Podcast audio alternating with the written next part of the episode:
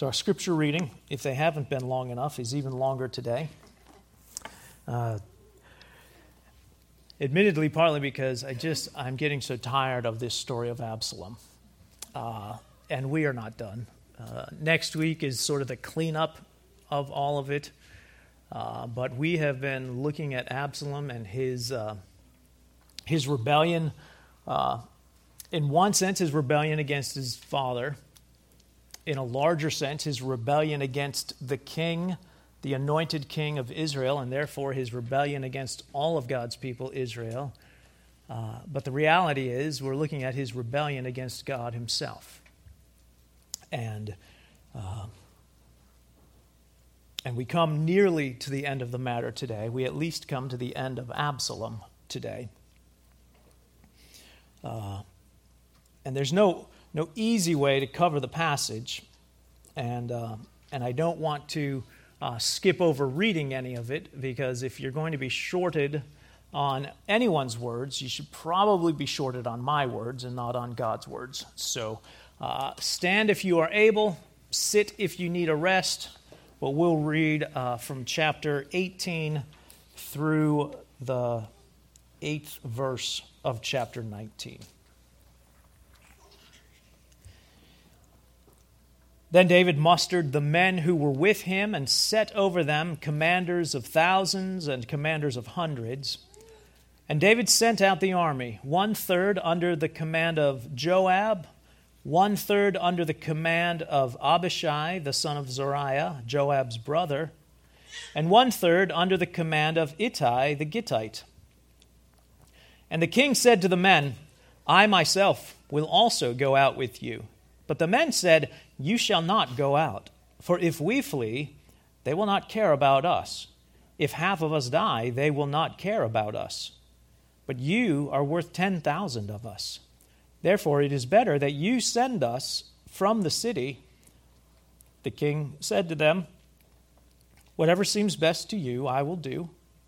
So the king stood at the side of the gate while all the army marched out by hundreds and by thousands. And the king ordered Joab and Abishai and Ittai Deal gently for my sake with the young man Absalom.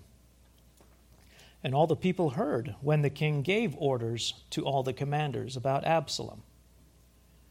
So the army went out into the field against Israel, and the battle was fought in the forest of Ephraim. And the men of Israel were defeated there by the servants of David and the loss there was great on that day 20,000 men. The battle spread over the face of all the country, and the forest devoured more people that day than the sword.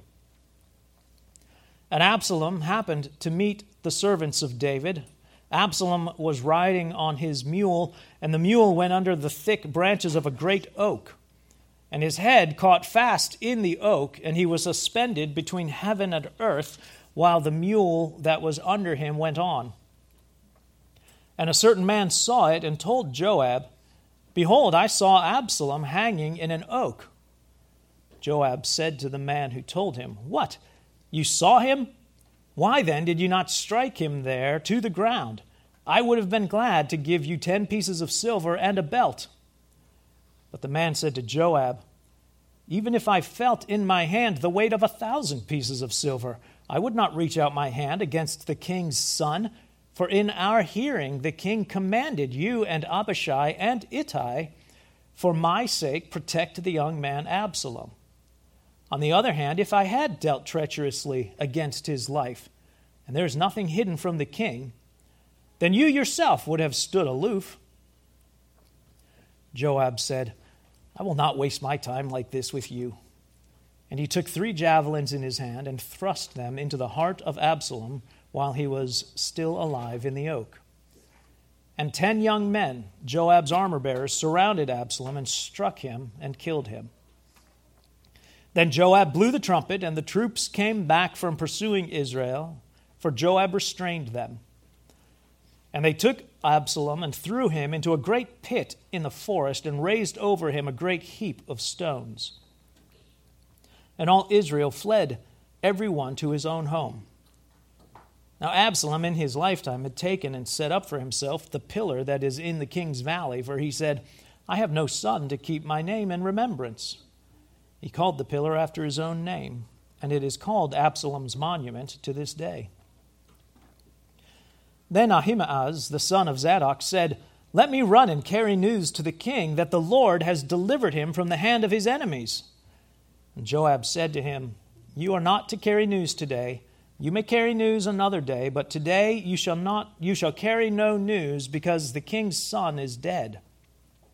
Then Joab said to the Cushite, Go, tell the king what you have seen. The Cushite bowed before Joab and ran. Then Ahimaaz, the son of Zadok, said again to Joab, Come what may, let me also run after the Cushite. And Joab said, Why will you run, my son, seeing that there will, you will have no reward for this news?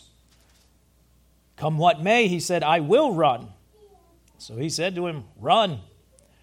Then Ahimaaz ran by the way of the plain and outran the Cushite. Now David was sitting between the two gates, and the watchman went up to the roof of the gate by the wall, and when he lifted up his eyes and looked, he saw a man running alone.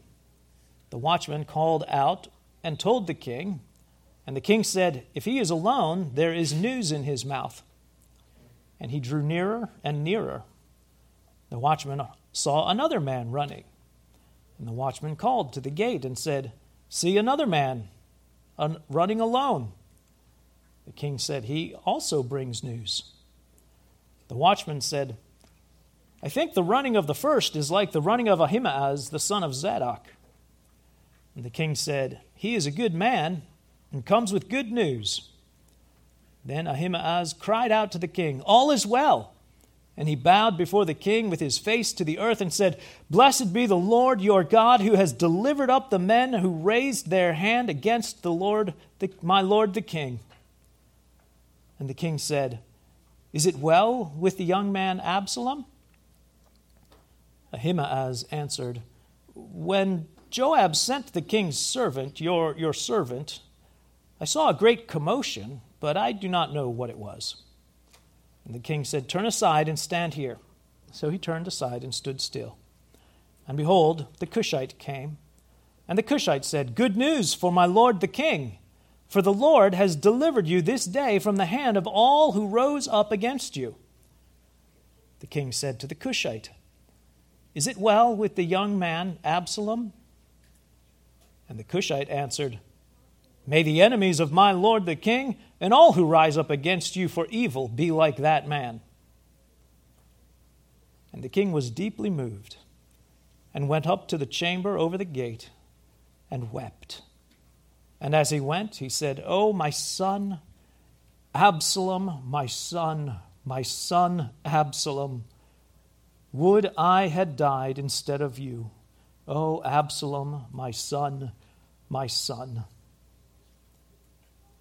It was told Joab, Behold, the king is weeping and mourning for Absalom. So the victory that day was turned into mourning for all the people. For the people heard that day, The king is grieving for his son.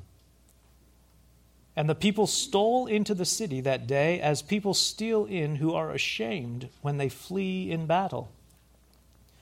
The king covered his face and the king cried with a loud voice, Oh, my son, Absalom! Oh, Absalom, my son, my son! Then Joab came into the house to the king and said, You have today covered with shame the faces of all your servants who have this day saved your life and the lives of your sons and your daughters and the lives of your wives and your concubines, because you love those who hate you and hate those who love you. For you have made it clear today that commanders and servants are nothing to you. For today I know that if Absalom were alive and all of us were dead today, then you would be pleased. Now therefore arise, go out and speak kindly to your servants, for I swear by the Lord, if you do not go, not a man will stay with you this night, and this will be worse for you than all the evil that has come upon you from your youth until now. Then the king arose and took his seat in the gate, And the people were all told, Behold, the king is sitting in the gate. And all the people came before the king. The grass withers, the flowers fade, and yet the word of the Lord remains forever. You may be seated.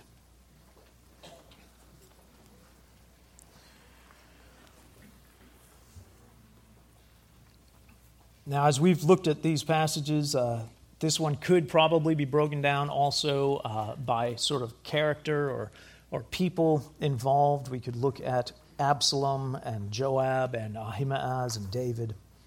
But I think the simplest way to uh, break down the passage is to simply look at the death of Absalom and then the reactions to the death of Absalom. It's interesting that the author of 2 Samuel says more about the setup to the battle than he does about the battle. Uh, just two verses about the actual battle itself. Uh, the chapter revolves really around Absalom, even though Absalom is very passive. Uh, notice he says nothing in this passage, everything happens to him. Uh, but the author wants to focus us. He's not giving us details of the battle itself, but he focuses in on Absalom himself. You know, Hushai was right about one thing when he uh, when he sort of tricked David into not attacking, or tricked Absalom into not attacking David right away. Uh, David was indeed a seasoned and trained warrior and commander. Uh, he, with the amount of time he had left uh, that Hushai had got, had earned for him, uh, he organized his men. He sets up three commanders over the battle, divides his men in thirds. He himself is prepared to go in battle, but uh, so dedicated are his men uh, that they would rather die than see him die. Uh, they, w- they see the value in David being protected as the rightly anointed king of Israel, and, and they would rather see half of their own army killed than David killed. And so he, uh, he concedes. And as his army is heading out under the three uh, leaders, Joab and Abishai, Joab's brother, and Ittai, the, uh, the Gittite, the, uh, uh the, really the Philistine who had come uh, to Israel for protection and care, he, he gives them one final command as they leave Deal gently for my sake with the young man Absalom. Now, we're going to return to this command a little bit later. Uh, but interestingly, the author, this is the only verbal command that David gives, or at least that the author sees worthy of recording. And so it's, there's a significance to this command that we see as we read on. It's the last thing he leaves you with as he sets the stage as he sets the stage for the battle. And then the battle itself just covers uh, six verses, or th- two verse, three verses, six to eight. We learn about the place. It's fought in the forest of Ephraim. We learn about the result. The men of Israel defeat, are defeated by the servants of David. We learn about the casualties. It's awful. 20,000 men died in this battle. Uh, and then we learn just an interesting note. Because of the terrain, because of where the battle was fought, actually more men died because of the forest than died uh, in the actual battle, in the actual sword and arrows they. Uh, now, this isn't to say that the, you know, this isn't like, a, I know what you're thinking. Uh, it's not, they did not come alive. It was not, you know, that, I don't even remember the name of the forest uh, but it was not that living awful forest in Lord of the Rings that like consumed all the orcs overnight. Uh, this was just uh, the place that the battle occurred uh, was treacherous. And we learn just how treacherous it is uh, when we uh, hear about uh, Absalom and his death. And as many of you here at Hope of Christ, as your vocations or your former vocations have taught you, uh, no plan survives first contact with the enemy. And so here's Absalom. He is somehow divided from his men. He finds himself alone, facing a group of uh, David's servants. I don't know whether he's attacking or fleeing. We're not even told that, but he's on a mule. And in his haste, this mule uh, runs over under uh, probably what in the south would be called a living oak, those oak trees that are just growing wild and uncontrollable, and their branches come down low. And some of the branches of these trees in, in South Carolina, the branches themselves are bigger than most trees any of us have seen. And so he somehow uh, rides and gets wedged into the wedge of this bran- these branches. Uh, it would be cartoonish if it wasn't horrific, but the the mule has more sense than to stick around, and off he, she trots. Uh, and, and Absalom is left uh, suspended, whether it was from his beautiful flowing locks of hair that caught caught, or that amazing, beautiful image, his whole head that was on every poster of every teenage Israelite girl throughout the land. Uh, either way, he is caught by his head maybe unconscious, maybe not, but very much alive. He is unable to free himself. It's an interesting turn of phrase, isn't it, in verse 9? He is suspended between heaven and earth. He's no longer on earth, but he has not been received in heaven. It is language of abject humiliation and rejection.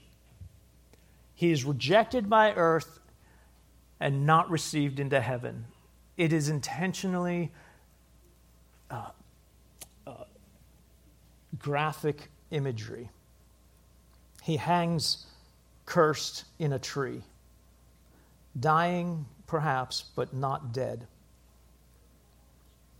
The exchange between the unnamed soldier and Joab is interesting, or at least it's interesting to the author. Again, he talks he spends more time talking about this conversation than he did talking about the entire battle. You know, under normal circumstances of war, the reality is that it would have been nearly impossible to carry out David's commands. In the heat of war, it would have been almost impossible to spare one particular person's life during the battle. And yet it seems that here, David's servants are being given the very opportunity to, to honor David's command. Deal gently with the usurper. But it's interesting, isn't it? In verse 11, Joab is, is aghast. He's shocked that this guy would do this. I know what you're going to want to ask, and I don't know. I don't know why Joab thinks a belt would really sweeten the deal. I don't know. That does seem a little strange to me as well. There's some things in the Bible that you're just like, oh, and a belt. Done. So, anyway, but the guy says, you know, even if I had, even if I had the thousand, a thousand pieces of silver in my hands, I would not do this thing. And he's both because, both out of a sense of obedience to his king, but also because he knows Joab. He's like, yeah, I'm going to do that, and you're going to have my back? Yeah. I, I sell stories, I don't buy them. He knows what Joab is like. But Joab doesn't deny it. He simply grows bored of the conversation. He says, I'm done with this. He goes and finds Absalom, grabs three javelins and pierces him, and then he allows his own soldiers to finish him off. Verses 16 to 18 show us, uh, ironically, that what Ahithophel predicted about David's death becomes true of Absalom's death. With the treasonous rebel dead, Joab knows that there is no need to continue the battle.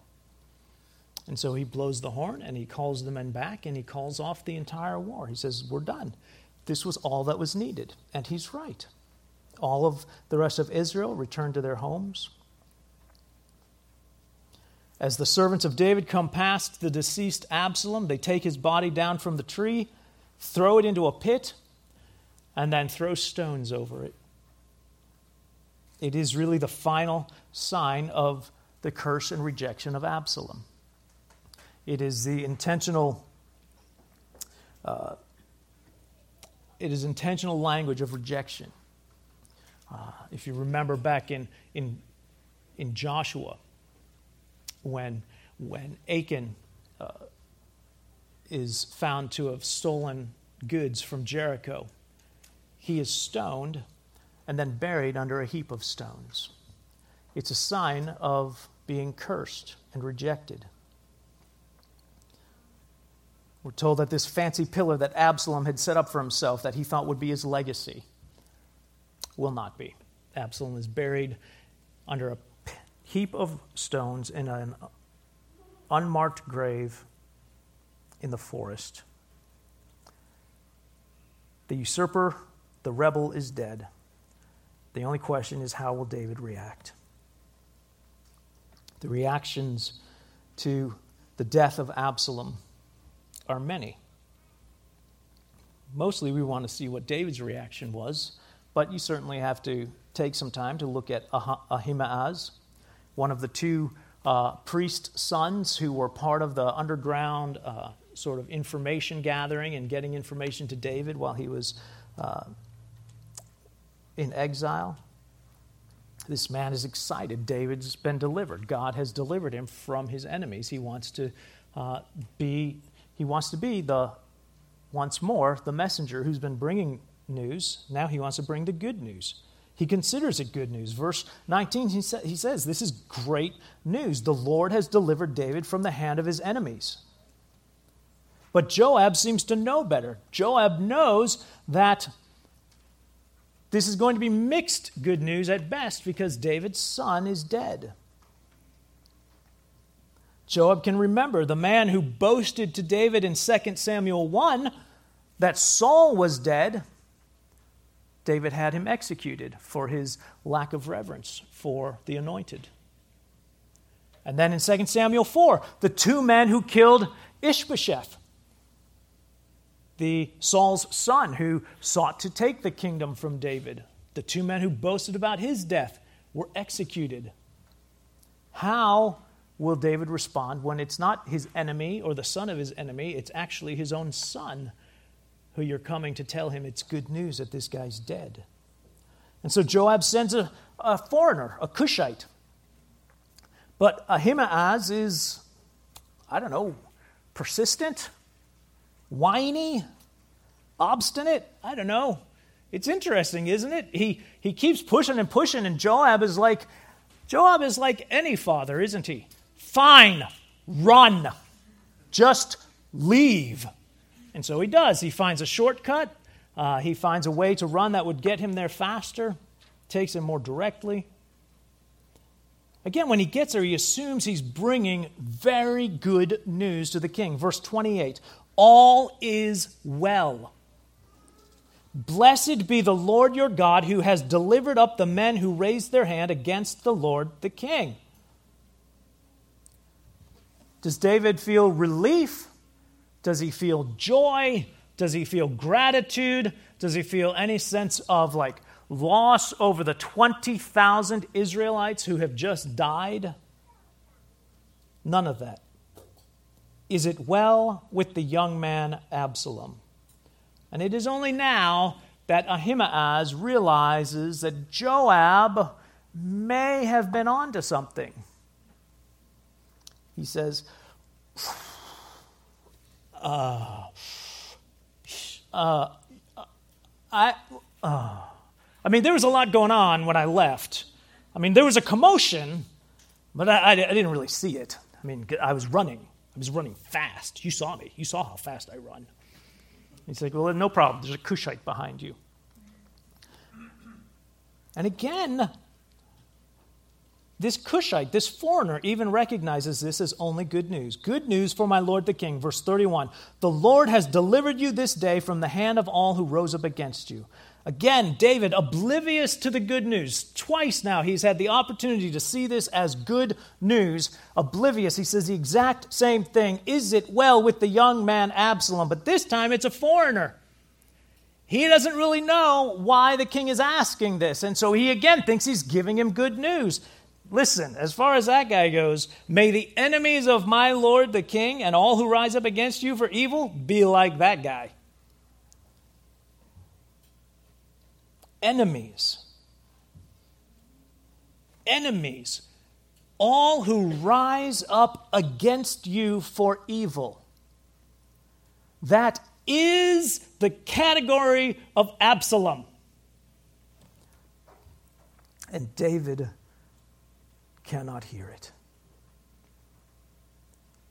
He goes up to the room above the gate, weeping, My son Absalom, my son, my son Absalom.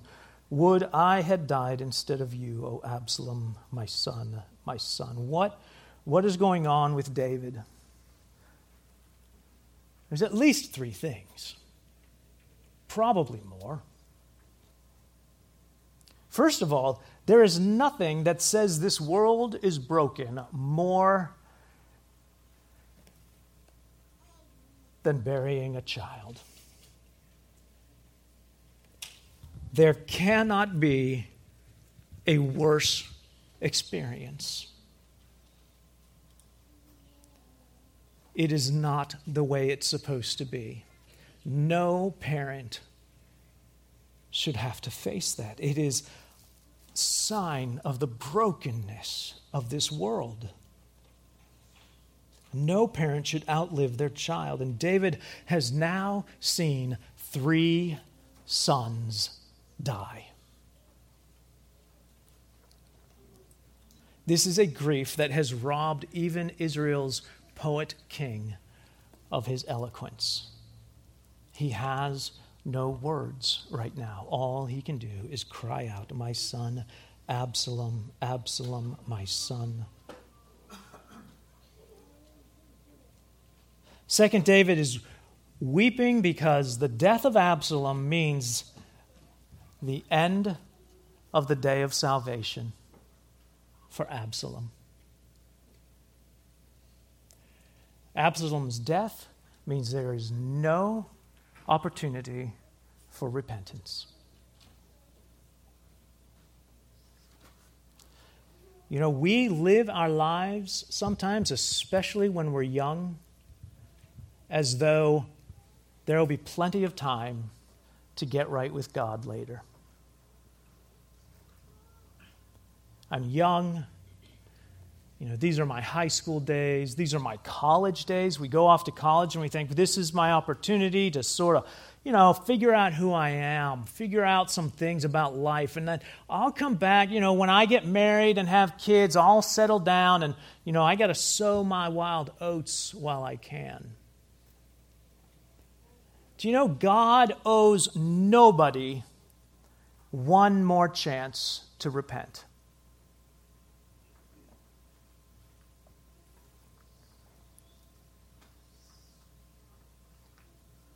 Nobody told those 13 Marines and Navy men and women this is it. This is your last chance to be right with God. And God did not owe them that. God doesn't owe Absalom one more opportunity to repent. He often grants it how many in New Orleans, in Louisiana, in Mississippi right now are recognizing this is the day of salvation? This is the day. Today, if you hear the Lord's voice, do not harden your hearts. And David recognizes this is it. There is no, this is the day left for Absalom, and he weeps. The third thing, what we see here, and from his command, is this unholy attitude that David wanted the kingdom of God to be delivered and Absalom to be spared. He wanted things to go well for the kingdom, but also for there to be no consequences for his son. How on earth did he expect the men to follow that command? spare the life of the rebel leader. How, do, how would they even do that? We do not get to have that. We don't get to have both uh, deliverance and for sin to be ignored. Sin must be answered. I said at least three things, and this I'll just stop with this. For the third time, David is now witnessing the results of his sin, isn't he? This is the third son to die, in one sense, because of David's own sin, as Nathan prophesied. The sword will not depart from your own house. David understandably says, Why? Why can't I just die? Now, it's obviously not just David's sin, it's Absalom's sin. Absalom set himself up against the Lord and the Lord's anointed. We really don't have to, time to unpack chapter 19 here, because, but suffice it to say that the Bible is full of showing us that there are very good people who make very bad, who sin very badly. But the Bible is also not afraid to show us there's some people that we would categorize as the bad people who actually are making the right decision. Was Joab right to go against the king's command? Well, in one sense, the king's command was a bogus command. And to save Israel required the death of Israel's enemy. And so he was right. And he's right to chastise David. And we look at all of this and we're amazed by it. And we see that the only way that Israel could be delivered, the only way that God's people could be delivered, was if the rebel were killed.